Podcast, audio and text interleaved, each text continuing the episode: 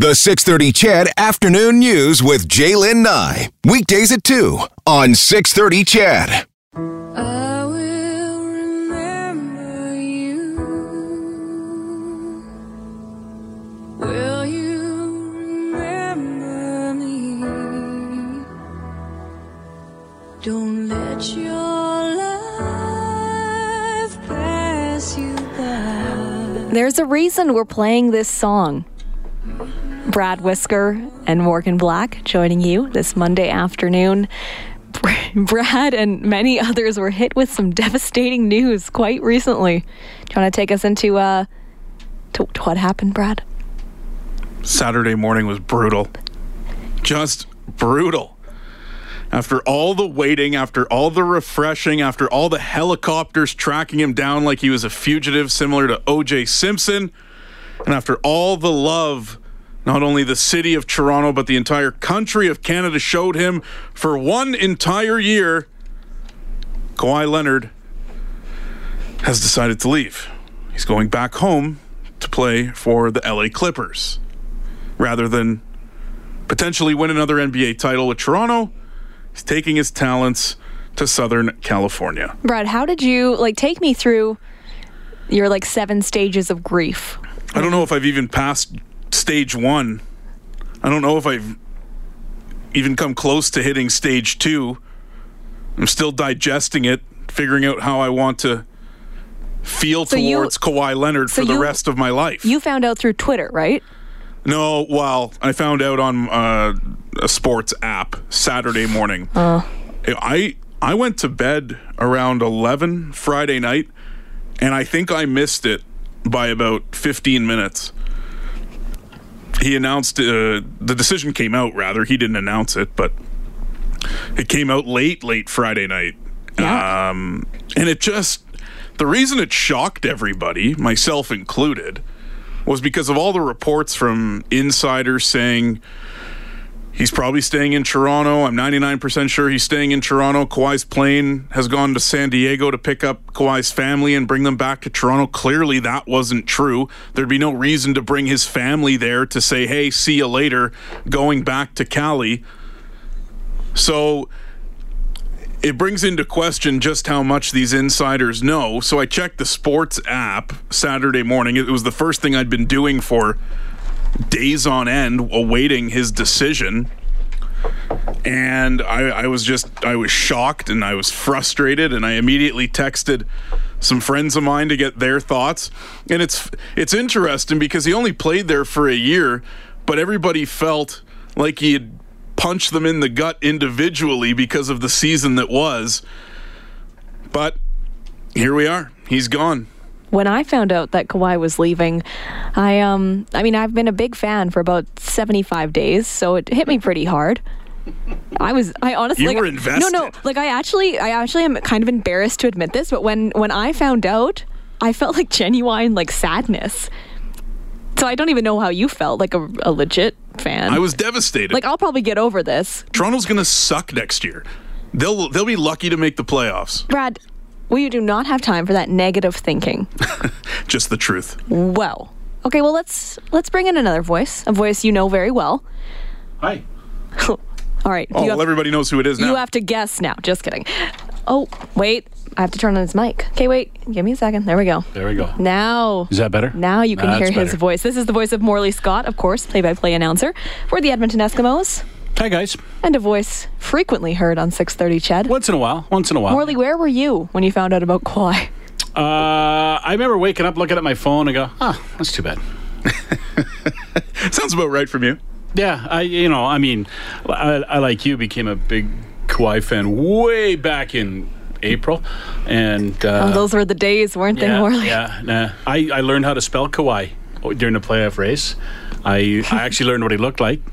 Um, so yeah, no, he was. I, I like everybody else in Canada fell in love with him watching him play. Loved loved watching that that uh, that two months of basketball. I watched more basketball in that two month stretch than I probably watched in the last fifteen years. But now we're back to football. Bye Back week is over. That's right. Back to work. Did you have a restful bye I was okay. Yeah, yeah. Didn't go anywhere. Didn't do anything. You know, but It's because you're just crunching numbers, looking at player to go. stats. I'm, I'm ready to go. We're leaving tomorrow for Vancouver. Eskimos play there on Thursday night. Uh, two hour pregame show starts at six o'clock, and uh, the Eskimos and Lions go at eight o'clock Thursday night. They were back. Uh, they were back on the field last Friday for the first practice. Yeah, they did. We'll talk to Jason Maas about this tonight on the coaches show uh, at 7:30 here on 6:30. Ched, but he, they, they've done a lot of team bonding things this year, and they came back to practice on Friday, and then they went out. Uh, I think they went out after practice with the entire office staff, and they went bowling.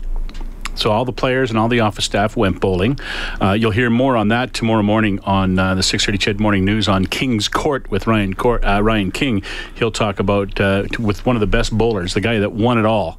I'm not going to give anything away, but he won it all for his team. So that'll be tomorrow morning. But they did that. They also did some skeet shooting. Uh, they've just done a lot of things like that this year, and I know Jason Maas has uh, has game planned that because there's so many new players on the team and so many new players to get to know each other.